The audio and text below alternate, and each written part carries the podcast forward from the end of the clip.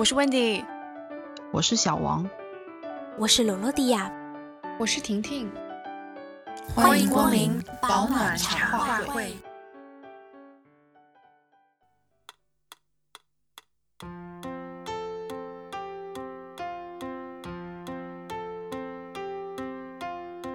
生活像悬疑的小说，下一页。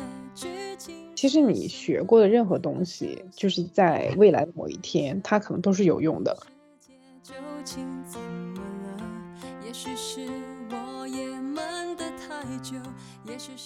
但我是觉得站在你现在这个时间点，觉得你可以改变什么，来让你的未来去改变，岂不是更好吗？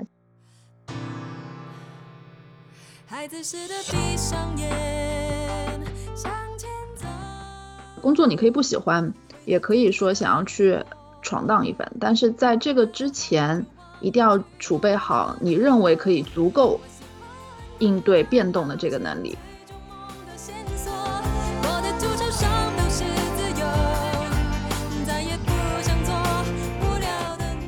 最美好的日子，真的就是有目标，充满动力，然后义无反顾的去战斗。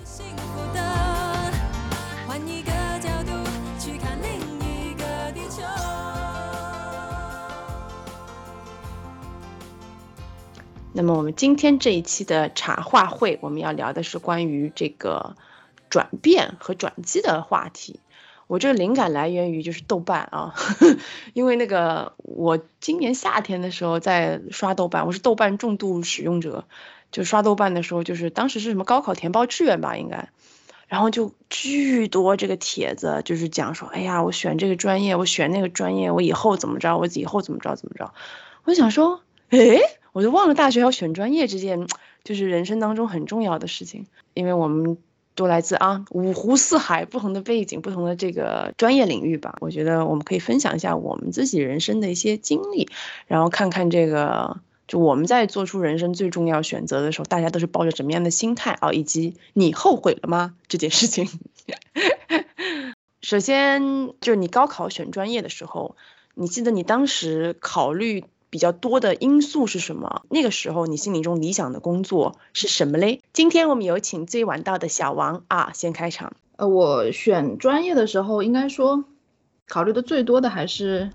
就业吧，因为毕竟是学渣嘛，没有那么多的这个 选择余地。然后呢，家里也曾经建议说去读呃什么幼师啊什么之类的，毕竟教师、医生、公务员是父母眼中的这个三大黄金职业嘛。但是我到现在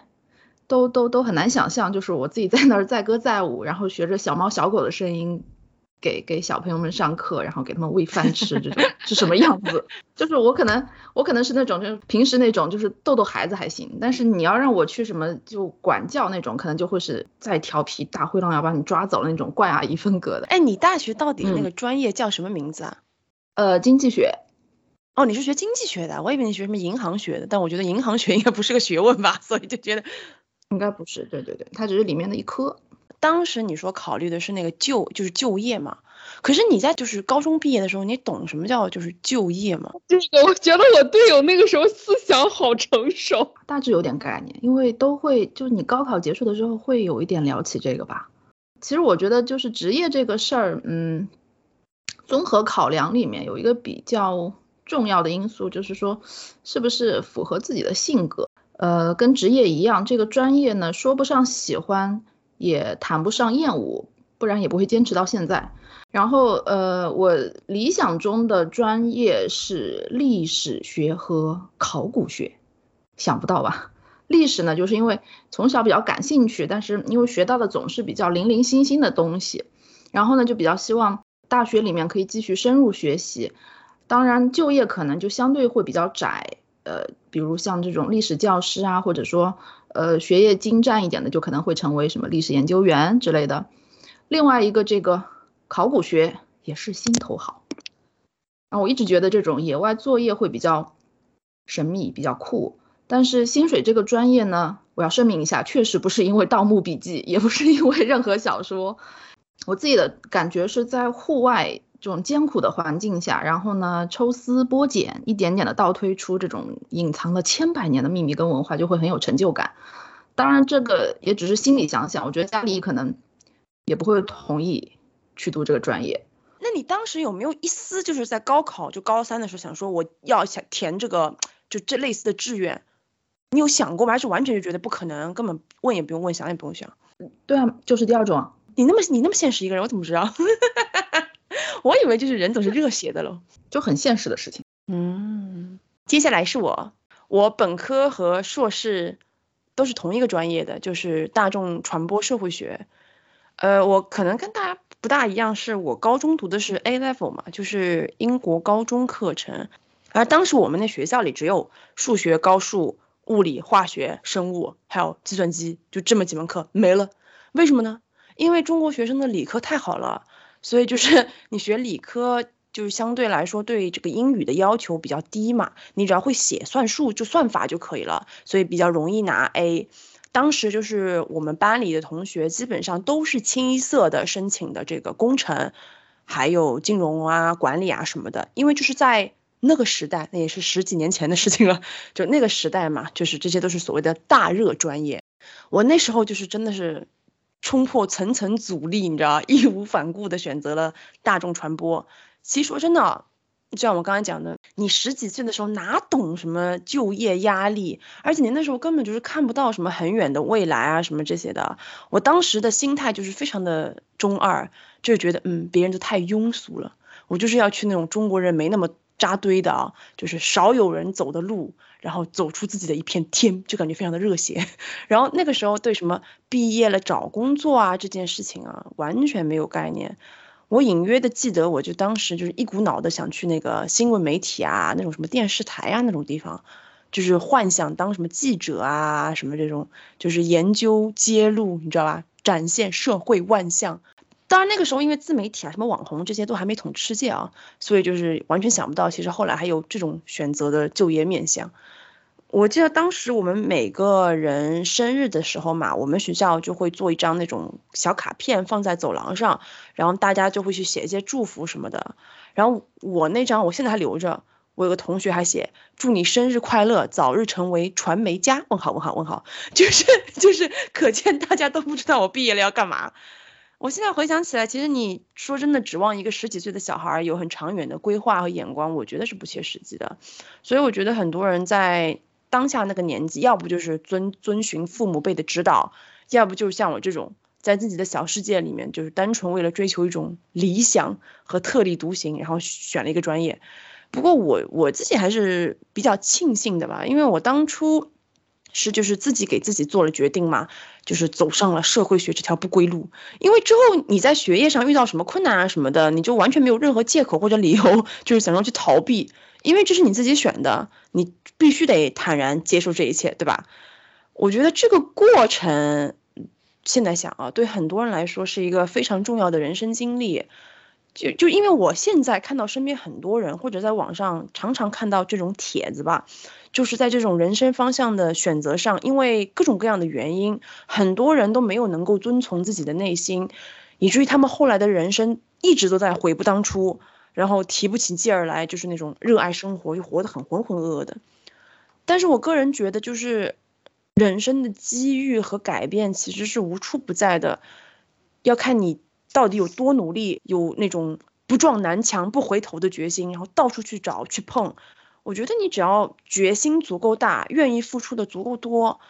不管你在什么时候决定改变，其实都来得及的。毕竟我觉得人生还是真的挺长的，然后现在医疗又很发达，对不对？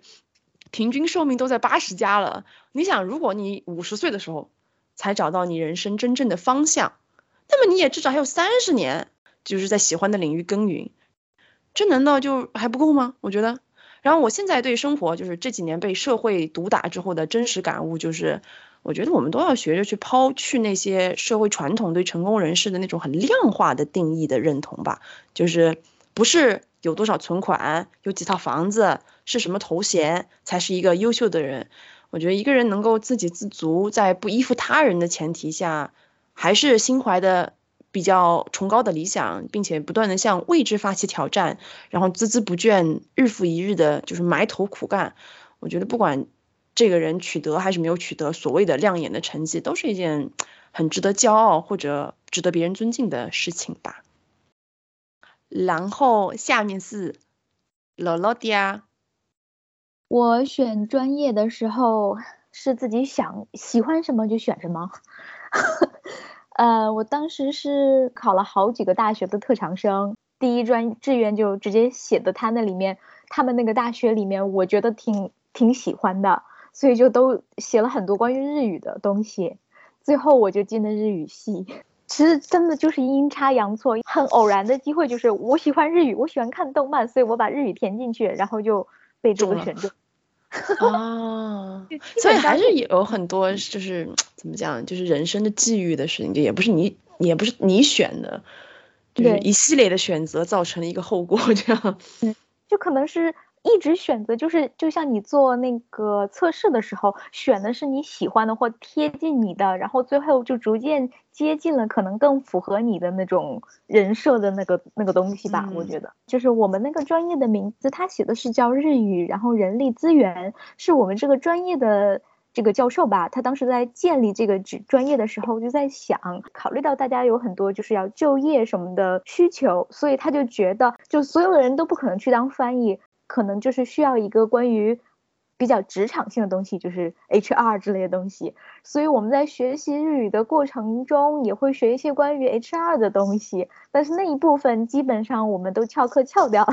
然后到大二的时候，我发现了，就是如果你是一个学语言的话，你可以把学校当成一个跳板。是在大二的时候就开始有很多关于呃东京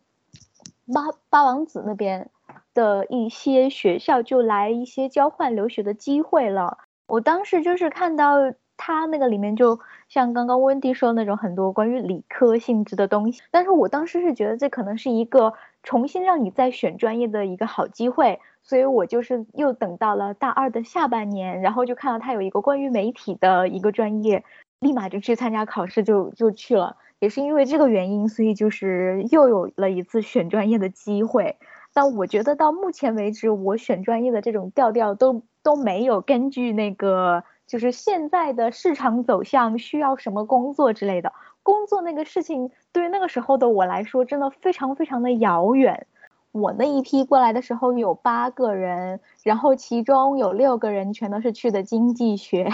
只有我和另外一个人是去的那个媒体，所以我们媒体那边的外国人基本上就是两三个的这一种。但我觉得这这一点比较好，就是，呃，你有很多锻炼日语的机会，你不是在混那个华人圈了。在研究生的时候是就是很贴近于自己理想的专业，就是给那个电影啊、影视啊配乐。但是研究生不是去学习东西的，在我不知道其他国家是不是这样，因为在日本的话，大家很很容易就会误解，他不是学习东西的，他是去研究东西的。我导师就是说，你进来的时候就是你的你的研究方向不明确，但我不是跟。跟那个导师很熟，所以他就收了我。但他他就是他花了几个月的时间去寻找，就我比较适合去研究什么方向，所以他就觉得我就是把我自己的绘画和这个音乐两者结合起来去研究音乐和色彩的关系，就是他当时对我的定义。然后我就觉得这条路当时还蛮顺的，就这样子结束的。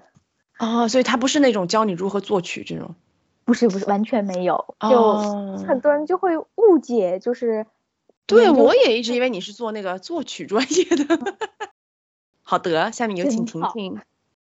其实我选过好几次专业，就是大学入学的时候，大学转专业的时候，研究生的时候，就因为我高中是学 科的嘛，所以我选专业的时候，当时只考虑就是说我要读理工科方面的，但是对于我究竟喜欢做什么，我擅长什么，以及我想做什么工作，我完全。不知道，包括就是那个时候，我觉得我好像完全没有工作的概念，就觉得工作离我很遥远。所以当小王说到他那个时候已经考虑到工作方面的事情的时候，我就觉得说哇，这个想法还是很好的。对我，我大学第一年的专业其实是调剂的，就不是我选的，因为当时就是按照分数线嘛，所以就我选的那个专业我并没有被录取，所以我是被调剂的。然后所以第二年的时候我就转专业了，转专业的时候其实也没有想那么多，就当时主要是考虑到我们学校哪些专业比较有名，然后这个专业好不好转转过去，以及。毕业就那个时候，好像大概开始考虑工作的事情，就觉得说，哦，这个好不好找工作？所以当时就是就转到了一个就是我们学校比较好的专业，然后就业前景也比较好。但是那个时候还是不知道自己喜欢什么，自己擅长什么。然后到开始选研究生专业的时候，其实对于对于我来讲，就是因为我不知道其他人啊，反正在美国，我觉得更多的是选这个导师。就是你要看这个老师做什么，就是因为在同一个专业下面，他可能会有不同的分支。然后我当时其实我是选老师的，我是看了我这个老师的整个的他的那个项目啊各方面，就我觉得说我比较喜欢他的那个方向，因为那个时候对自己有了更多的了解了，所以当时在选研究生专业的时候，其实就更加清楚了吧。然后，所以选的方向也更贴近自己的长处以及自己喜欢什么。对，然后理想的工作，其实我到上研究生的时候，我其实也不知道自己理想的工作是什么。大概在研究生后期，就经过我的一次实习之后，我才知道自己的工作，自己喜欢的工作到底是什么。我是比较喜欢数学、数据这些东西，所以我当时就是找了在我这个方向上。最贴近数据这些东西的，因为我当时其实本科有尝试很多，就比如说在实验室做实验，然后我就知道我不喜欢做实验，理论我也不喜欢，就天天在那个推导一个什么新的算法啊，研究这个东西啊什么之类的。但是我又在这个方向上面，所以我就找一个就是可以去建模、做模型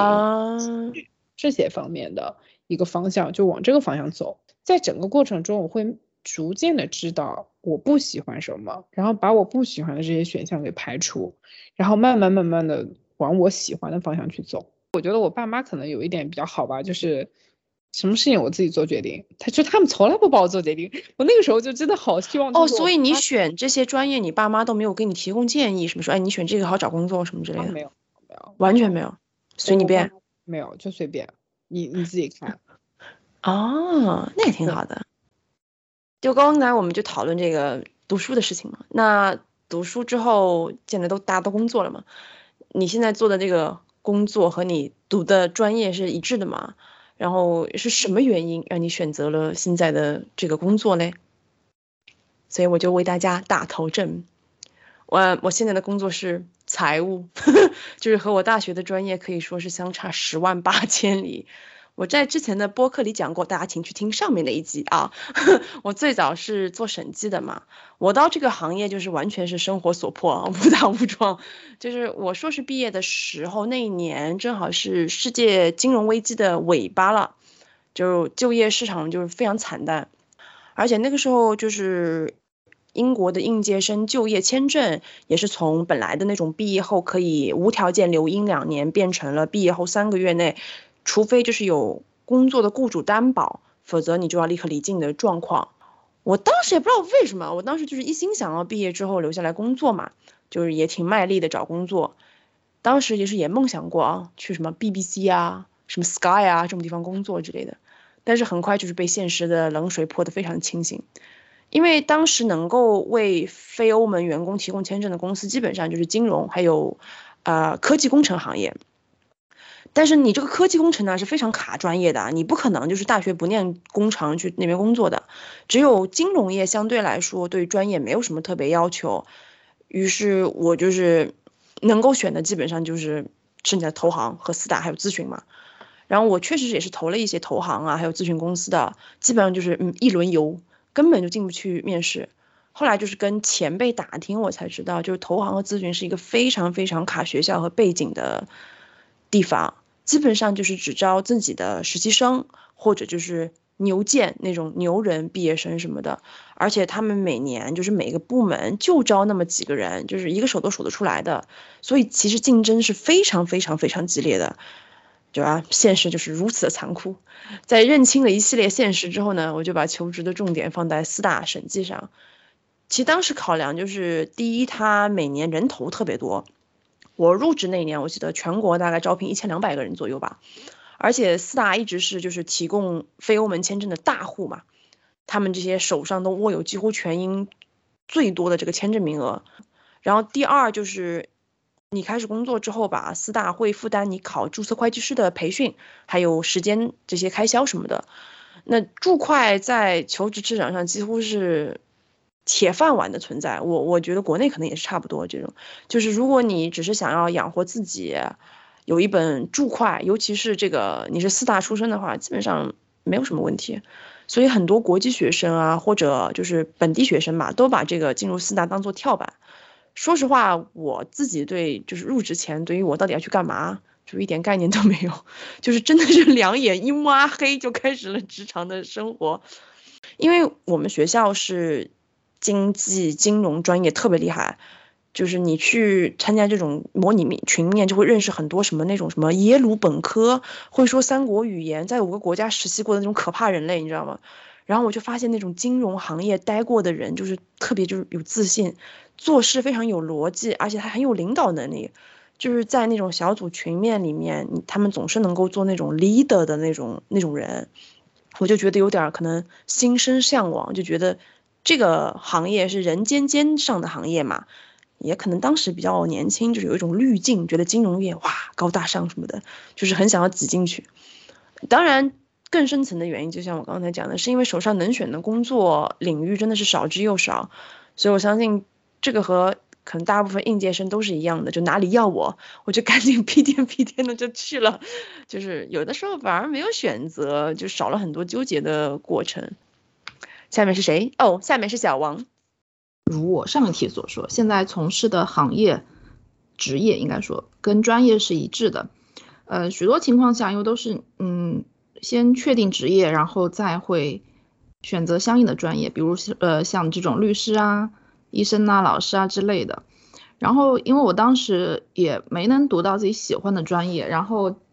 呃家里推荐的专业又不喜欢，只能折中选了一个对就业相对比较友好的这个专业。听起来很渣，有没有？呃，我读书的时候，这个经济学这个专业是属于。呃，相对比较文科的，就是背背背，然后当然也会有一些比较比较相对相对比较理一点的。呃，就业方向呢，一般就是银行、证券、期货之类的。我就是大四的时候猛投银行，因为其他我好像没有考虑过，包括我考证什么都是考银行类的证，猛投银行，然后投了第三家。呃，当然就是也有这种跨专业跨的比较狠的吧。我工作之后有听说过这种念小语种啊，念嗯什么工程材料干银行的。但是某一天突然发现，就是班级群里说一个原先想去期货公司的一个同学去做了直播带货。就怎么说呢？就只能说期货带货都是货，指不定还是人家直播带货赚的比较多。在接下来我毕业的时候，就感觉那一年是银行就业人数的一个高峰期。就具体怎么形容这个高峰呢？就是第一年的时候要去参加一个什么什么考证，我记得。然后就在那个考点里面，因为考前考后会有一个等待跟一个走出的这个时间嘛，就在那一段的时间里面，我就分别见到了我的幼儿园、小学、初中、高中。甚至大学同学，然后我自己的感觉，那一两年从就业人数以及行业的状况上来说，是算是一个分水岭吧，就是躺赚的时代一去不复返。然后呢，同时这个服务业服务业的这个属性会越来越明显。哎，所以你们现在招聘还是要卡专业吗？小王，就那个一定要金融，比如说，没有没有卡专业，但是会卡学校。我觉得银行其实还蛮辛苦的，好像就不论你学什么，你刚开始进去就是要在柜台吧，嗯，就是要做个呃要蹲的。好的，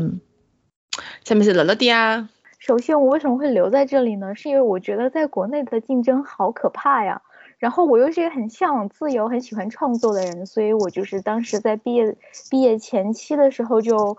非常的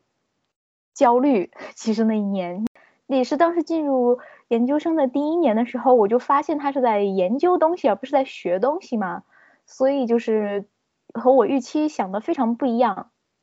但我觉得还是有比较大的收获的，因为怎么说？因为人比较少，就只有两个人，而且我是唯一的一个外国人嘛，所以就是如果我说我想我想要开一个展，我想要办一个什么的话，然后我导师就会提出一个条件，你你现在的作品达到了多少多少的话，我就可以掏钱给你开一个展之类的。所以当时就是因为这个原因。就是还比较有奋斗目标，就他给我定下了一些奋斗目标，所以我就是因为这个就开过了，就一年开了一次展，也因此就是中间会认识不少人，就是这种企划的东西吧，可能就和未来的工作就比较搭边的那一种。然后到研究生二年级的时候，真的马上就要准备工作的时候，就是疯狂的在外面找工作。然后我当时去找工作的时候，就发现。我是真的是为数不数、为为数不多的一个研究生，因为大家都是本科或者是专门学校之后去找工作，然后我就觉得非常的，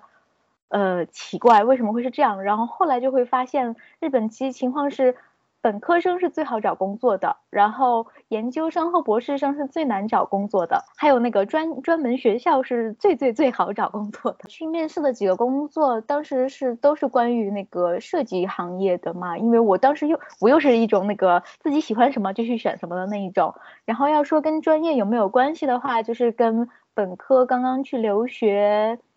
呃，交换留学的时候的那个专业。靠近百分之三十，因为里面当时的研究室是关于设计方面的，所以对于那些软件之类的，有的也是会，而且会一些，就是也因为后面导师的指导，所以有一些作品集，所以把这些提交了之后，去做了一个个人心理测试，就是你性还有性格测试，然后他们根据这个来跟来评判我适不适合进入他们的公司。嗯，然后就是拿到的第一个 offer，我就直接进去了，所以就是做的这个关于平面设计，甚至有一些关于印刷的东西。你等于是目就是在读书时候学了一些技能，然后通过这个技能开始找工作，是吗？这就是跟你这专业没什么太大的直接联系。嗯，对我我发现也是这样，因为他日本的时候好像是就如果你的技能很强，然后就你找工作就非常容易，而不是说你去读书很强才会找工作容易的这个这个国家。所以很多人其实，在高中毕业之后，甚至都没有去上大学，而是去学的那个理发呀，或者是嗯，对对对啊，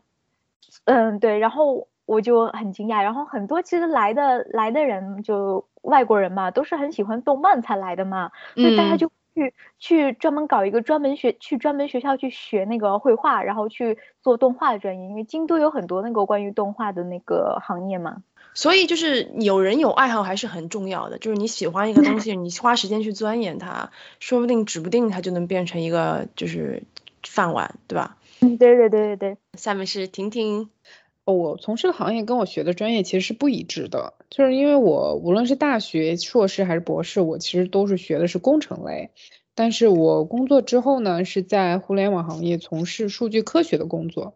我觉得总体来说，就是为什么我选择现在工作，我觉得是因为我从上学开始我就很喜欢数学、数据这些东西，就是可能在读书的过程中有那么一小段时间离这个方向有点远。但是后来就是在读研究生的时候，逐渐慢慢的又找回来了。我第一次听数据科学这个职位的时候，其实在我研究生的办公室，当时跟同学有聊天，然后因为我们当时课题组里面有人之前工作过，就他们是工作完之后工作一段时间，然后再回来工再回来读研究生这种，所以就是从他们那里大概听到了这样一这样一这个类型的工作，然后我当时其实就在想说，哎。听起来好像还不错，要不然就是找机会尝试一下，因为那个时候开始有考虑说想要找个实习，就是去锻炼一下嘛。然后后来就是机缘巧合，我就找到了这个方向的实习，就是很幸运，对。然后，但实习之前我还是没有完全的了解，就是自己是否真的适合。但是在我实习之后，我就非常确定了，我觉得就是数据科学这个方向的工作，就是我以后想从事的。然后就是实习之后又拿了 return offer，然后就哦回来工作。所以这个就是我基本上就是找工作的一个状态吧。就是总结下来，其实就是了解自己的兴趣，然后就尽可能的去找机会去尝试。因为很多事情，我觉得你只有试了之后才知道自己到底适不适合。如果只是在那儿想啊，主观臆想，我觉得很难得到答案。那那在美国的话是有区别吗？如果你是什么本科、硕士、博士这种的，就是就业上是更广还是更窄啊？嗯，怎么说呢？就是如果我坚持我原专业啊，你确实博士之后你的工作的选择会比较窄。如果你想原专业，我的朋友们做原专业的其实都去走了教职这个方向。哦，留校是吧？对对对，就去各个学校面试啊，然后就是在学校里，就是从 AP 开始，然后 Associate。然后再再最后 for professor 这种对，然后因为其实在美国比较好找工作的就两大类嘛，会计类就四大嘛，然后还有一是互联网码农，所以其实我在书过程中还有一些朋友就是直接 quit 了博士，然后去读一个 CS 的 master，然后就然后毕业之后工作的，就是这种也其实有比较多的这种例子。我我就我是就是找到这个实习，确定我想在就是数据科学这个方向有所发展，然后我就又去修了一些课，然后拿到的这个 certificate。对，好，那么请问各位有后悔过吗？对于你大学选择的专业或者工作？这题是姥姥第二先开始呗。呃，我自己的话是主要因为选专业选了三次。然后每次都是根据自己喜欢什么就选什么，所以我觉得我没有后悔过。但是我现在工作了几年之后，是发现了一件事情，就是就业和专业一点关系都没有。嗯，怎么说呢？我觉得工作吧，就是 会把人情世故会放在第一的一个政治场合。就真的和专业抛开，但并不是说你在学学校的时候就什么都不学，因为专业毕竟是一个你的技能，你可以更更更有机会去跳槽，或者如果你的金钱可以支撑你的话，你可以自己去干。下面是我，嗯，没有，因为我人生座右铭就是别让自己做后悔的事情。对，因为虽然我从事的行业和我大学的这个。学的东西是半毛钱关系都没有，但说真的啊，其实我在读书那几年一直在想，天呐，我学这些东西要干嘛了？反而是毕业后出了社会才发现，哇，社会学博大精深，就它其实教会你如何辩证的去思考很多事情。我记得我们大一第一节课，老师就说，你们做社会科学第一要务就是要辩证思考。所以我大学还有硕士，一共四年的时间，基本上都是在啊看看正方的观点，再站在反方来看看其他学派的反驳，最后你所有的论文结论都是什么各有利弊，取长补短这种。所以我觉得很多理科生就觉得搞了半天啥也没结出来，但是我在这里要为社会学证明，就首先社会学是一门理科，我的文凭都是理学学士，好吗？然后还有其次就是，嗯，我觉得正是这个思考的过程和方法。就是能够帮你解开很多生活中的问题，让你在这种真实就是现实环境里面这种好好坏坏的现况中找到一些平衡，变得比较通透吧。而且我们很多那时候很多课都挺有意思的，我觉得，比如说我选过一门专门研究就是明星粉丝文化的课，还有一门是关于这个媒体与消费主义关系的课。还有好多门，就是关于这个新型社交媒体对当时就是当代人的意识形态的影响什么什么的，也就是十多年后的今天，你回想起来就发现很多知识点嘛，就是非常的受用，非常的适合用在当代的这个媒体现况里面。所以我其实还是比较庆幸我在大学的时候选择了我其实后来觉得越学越有意思的学科，而且我到现在还是对社科类的东西都是非常感兴趣的，所以我觉得对我来说是一个 happy ending 吧。就即使我目前工作可能和我所学的专业就是完全用不上，是两条平行线。但是我觉得就是辩证思维这个东西啊，在每一个人的生活当中都是相当重要的，工作当中也是如此。尤其是现在我们身处这种信息过剩的时代嘛，就是如果你会分辨有效和无效的信息。以及就是如何用这些信息去建立更多元的价值观，其实是能够让你活得比较轻松和豁达的利器之一吧。我觉得，至于工作的话，我觉得也没什么后悔的，因为我目前在职场混的时间长了以后，我就觉得。呃，就是像刚才老老迪亚讲的，其实专业技能或者是知识这些东西，其实是可以学的，其实比较容易学习的。但是工作能力和技巧是很难，就是自我开发的。你必须要跟随一个好的领导、好的团队，然后时时刻刻有人鞭策你、鼓励你，给你一个榜样，让你去。所以我自己的第一份工作就审计嘛，虽然就是很剥削的。但是对于我个人的成长性，我觉得客观上来讲还是有非常大的提升的。因为很多时候你真的是被迫得去面对一些问题，然后你要必须用自己的能力去解决这些问题。你要去谈判，要去规划、控制时间还有效率，容不得你有什么逃避或者退缩的。有的时候真的人不逼自己一把，你就真不知道你有多能，你知道吗？但是但是有些东西你一旦在早期就培养好了。它就是一种财富，我觉得其实是获益终身的，不管是工作还是生活中。我觉得我可能还是一个嗯非常理性的人，就是在求职的早期我就意识到，就是工作嘛，不过就是一份工作，你就不能把人生的价值全部寄托在工作上面，因为我觉得这个世界上能够从事自己非常喜欢的行业的人，肯定不足百分之一。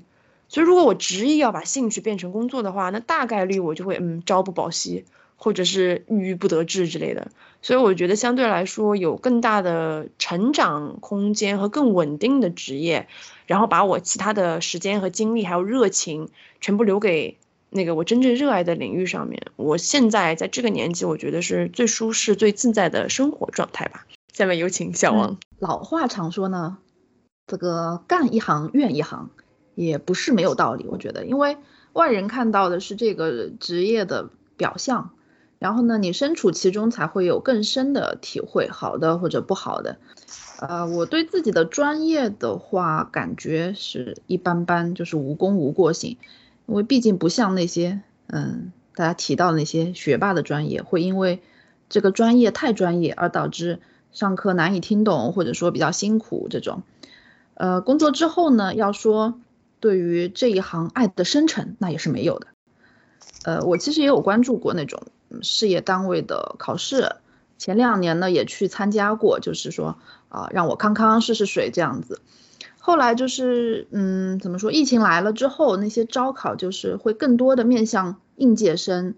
再加上经济学它其实不像那些汉语言文学啊，还有会计学、法学这些比较万金油的专业，它到哪都能用。经济学它被翻牌的几率是比较低的，所以嗯，在第一次试水之后就一直在海里，然后大概率我觉得不太可能会上岸了吧，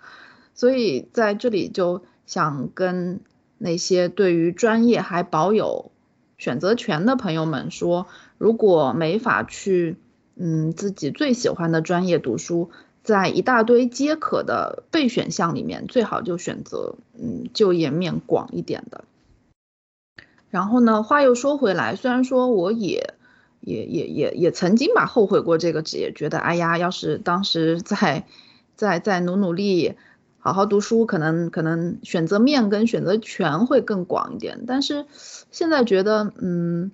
就这个职业已经是自己各方面的一个平衡了吧，就就权衡以后的一个结果。所以总体来说，大后悔并没有太大的后悔。对于跟我一样处于虽然不是很喜欢，但是工作相对稳定的千千万万的小伙伴们，我个人的感觉是，呃，工作你可以不喜欢，也可以说想要去闯荡一番，但是在这个之前，一定要储备好你认为可以足够应对变动的这个能力。如果说好高骛远的话，那在你起身的那一刻，其实失望就已经嗯摆好了造型。呃，还有的话就是如果。嗯，担心被稳定的工作温水煮青蛙，那小青蛙们就可以每天 训练自己的弹跳能力，比如说去考证呐、去学习新的技能，呃，去多看看书，哪怕是增加一点见识，比如来听听我们保暖读书会 之类的，就是每天的一小步吧，就每天的一小步，但是却有可能是小青蛙跳出舒适圈的一大步。哇塞，我这是付了你钱让你做植入广告了吗？真是，嗯，挺好的啊。对，好的，下面是婷婷。呃，没有后悔，因为我觉得我对我做过的事情好像都不怎么会后悔。我觉得我选择我的那个专业，然后现在来去做数据科学的工作，我觉得其实是一件好事情。其实因为现在现在大环境下，其实各方各面都在做那个叫做 digital transformation，就是说大家都需要数据科学的东西，所以我们有时候遇到项目，就是刚好之前是我之前读书的领域，就是那个时候我就同时具备了数据科学和这个 domain knowledge。就是如果我之前可能不是学这个东西，比如说我在一个做一个新的 domain 的数据数据科学东西，我可能还要花一些时间去了解这个 domain，所以我就觉得说，其实我觉得是对，呃，是一个优势啦，我觉得。然后另外一方面，我觉得就是我想为读博这件事情证明啊，纠正大家一个想法，就是很多人觉得读博就是做研究，就觉得说你就是啊、读完之后去大学去研究所，或者是说你觉得就是大家对读博有一个非常固有的印象，就是说你就是在实验室里待着这种。但是我想说，其实博士有很多种类。就是我觉得反而博士对我现在的工作是有很多帮助的，因为可能是当时我的那个博士课题组的缘故吧，就是因为要跟合作方聊项目、参加学术会议、跟人交流、做报告等等各方面，我觉得就是培养了很多就是工作方面的一些能力。所以我觉得，就是对于读博这件事情，我觉得它对于我的工作也是一个很有帮助的。所以我们的总结就是大家都不后悔，是吗？对呀、我觉得挺好，我觉得这个信息是非常重要。就是你会发现，你有的时候在人生的某一个节点，觉得哎呀，我惨了，我完了，我的我怎么人生走向了这样的道路？可是有的时候，你知道冥冥之中啊，他就老天就会安排你到一个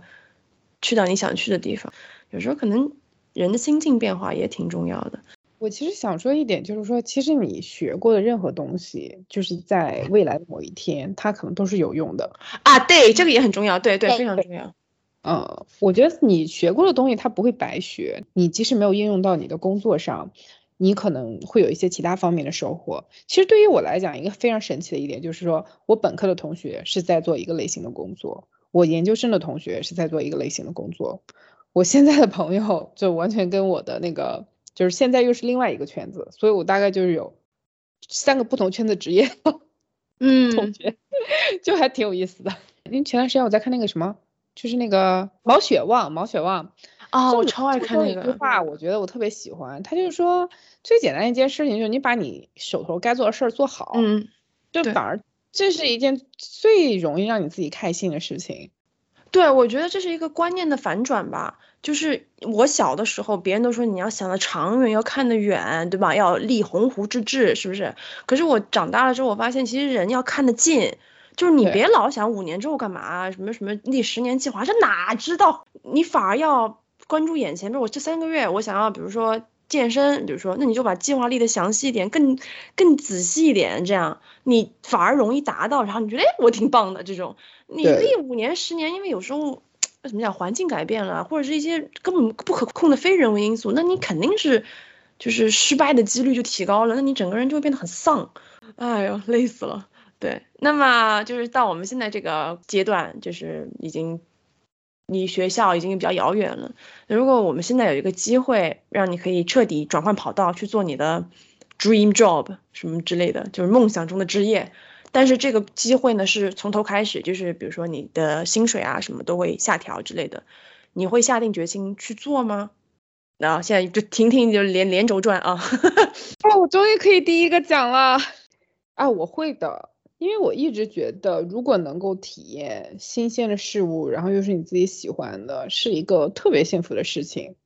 就虽然说随着年龄的增长吧，我们的试错成本越来越高，但是如果能在不断的尝试中找到自己喜欢的事情，去做自己喜欢的事情，我就觉得特别好。当然，就是说我们这个年纪了嘛，为了新的尝试，我们肯定需要前期有一些积累，然后当然也需要家人的理解。但是我觉得嘛，反正人生走一遭，要做自己喜欢做的事情，不要给自己留遗憾，这样子我觉得才才能够比较幸福和快乐吧。我觉得。就是，而且在这个过程中，我觉得你无论遇到什么样的挑战和困难，就是哪怕失败了，我觉得它都是你人生中宝贵的经验和财富，起码你试过了。好的，那下面是老老迪啊，呃，如果有一个机会让你换跑道重新开始的话，我觉得按照现在的年纪不会。如果是过去的话，我可能会动摇一点。嗯、怎么说呢？我觉得，因为现在我们能够改变的是未来，而不是过去，所以我觉得到目前为止所积累的东西，都一定可能在未来所用到，而且逐渐接近自己所要想要做的那个理想的职业。只要他对年龄没有什么需求的话，就是我觉得找到这个梦想职业的概率，基本上和找到合适的人生伴侣的几率差不了多少，就很低。就像很多人去结了个婚。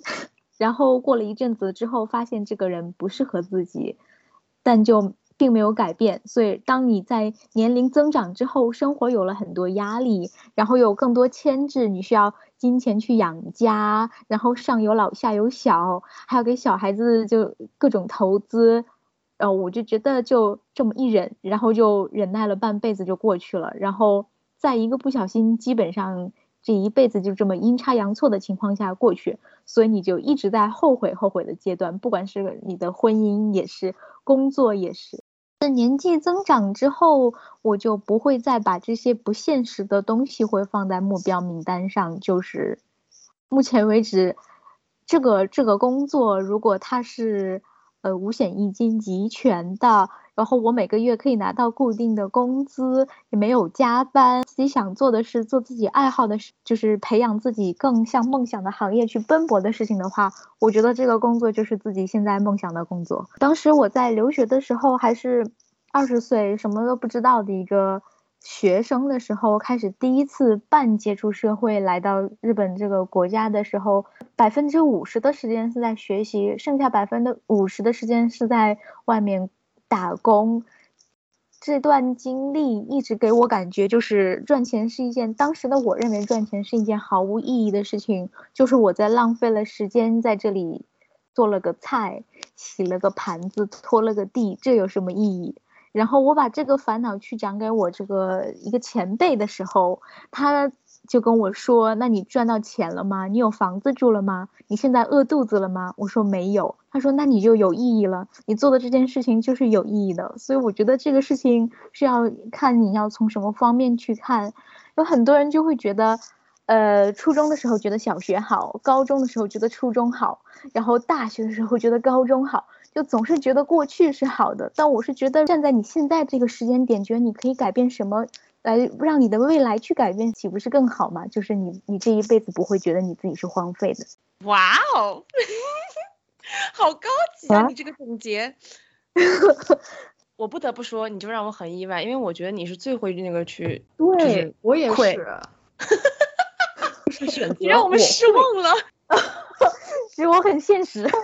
我觉得我我觉得罗罗迪亚这个回答我不意外，因为之前在丹麦那一年，就丹麦那一年哪一年？我在丹麦那一期的时候，他就说过，如果就是不是年龄的因素，或者是怎么怎么着，他会就是是否我们当时讨论过是否想要搬嗯到丹麦去那种。我觉得就就是说，可能就是如果这个问题放在五年前，可能罗罗迪亚会给一个不同的答案。嗯，对对，真的是，真的是。哦。下面下面是小王，我在回答这道题之前，我要先说一个很文艺的公众号啊，这个这个公众号呢叫做一条，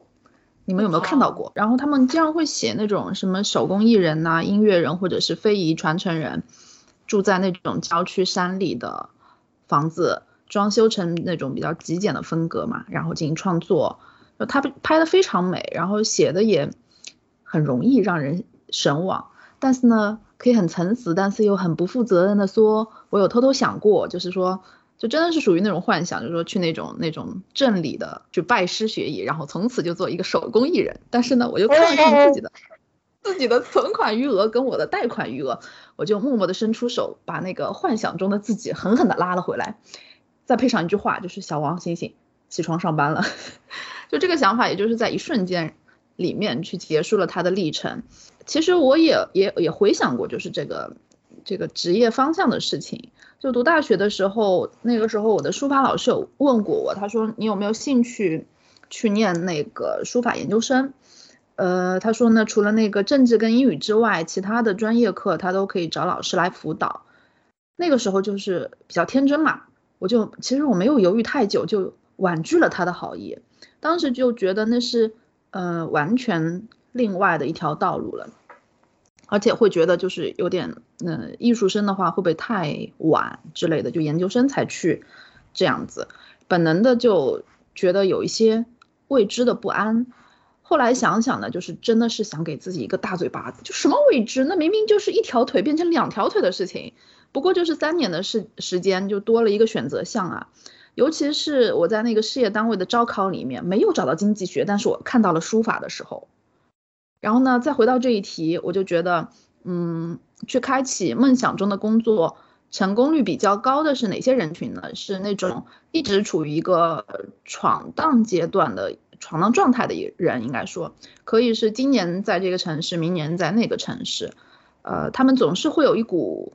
锐意吧，锐意以及推翻一切、从头再来的勇气，就是好像在他们身上，生命是没有尽头的。只要是喜欢的事情，哪怕是人到半百才开始，又有什么关系呢？他们的财务可能，嗯，不一定自由，但是他们的精神一定是，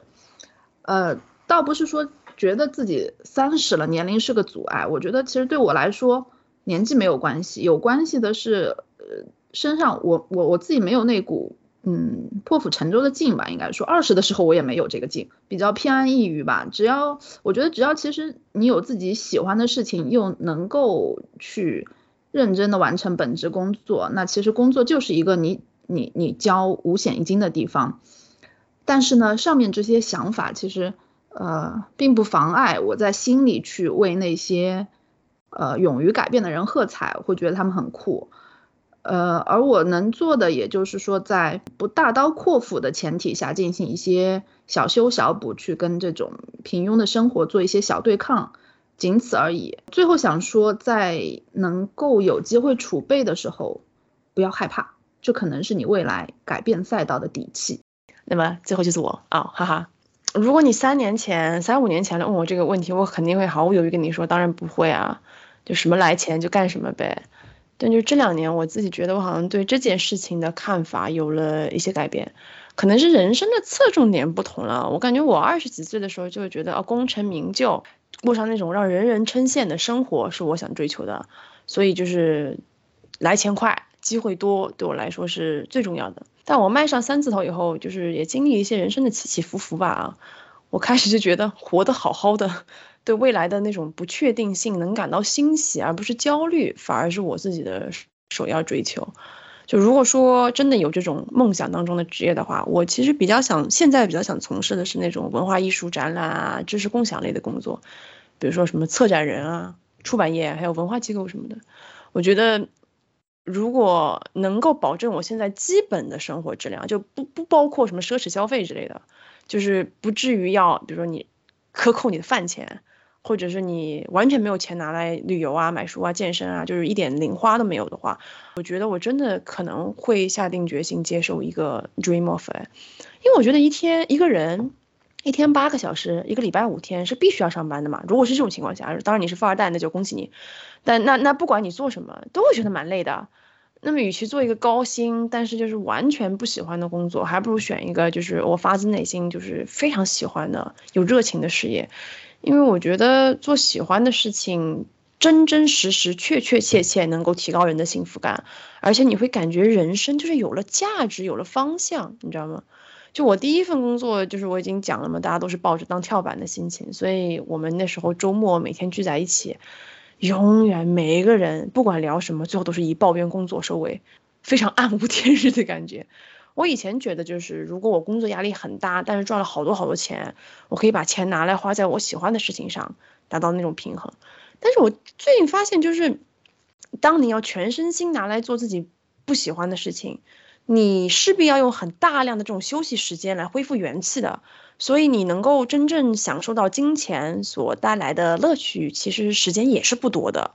比如说我以前就放假出去玩，我做审计的时候，如就是真的是决战到最后一刻，出发要出发上飞机，你才关电脑。然后你放假的头三天，基本上还就是沉浸在一种工作的状态的那种余震里面。有时候你半夜睡睡，就是迷迷糊糊之间就会想说，啊，明天是不是要上班？这种感觉就非常非常不好。就是好像真的就是出卖了灵魂这样，所以我现在的想法就是努力工作赚够钱，然后如果有一天我真的就是对目前的生活状态彻底就是厌倦了，然后又有一个我自己特别特别特别想要从事的行业，但是钱没有那么多的话，我就可以放心大胆的去走一遭，而不是那种含恨拒绝。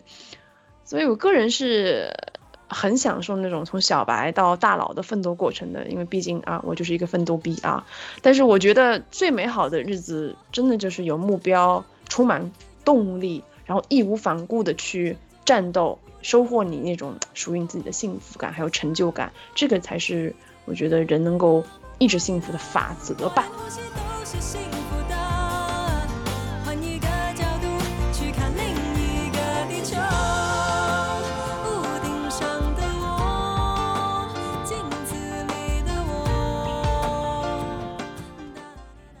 这一期的节目就到这里啦，非常感谢你的耐心收听，希望这一期的节目有让你会心一笑。如果喜欢我们的节目，请关注我们的频道，在小宇宙、苹果 Podcast、喜马拉雅和网易云音乐搜索“保暖读书会”就可以找到我们啦。也热烈欢迎给我们留言，与我们分享你的小故事，或者告诉我们你想听什么。也可以到我们的微博“保暖读书会”来找我们玩哦。不管你在的地方是晴空万里还是乌云密布，希望你都能拥有美好的一天。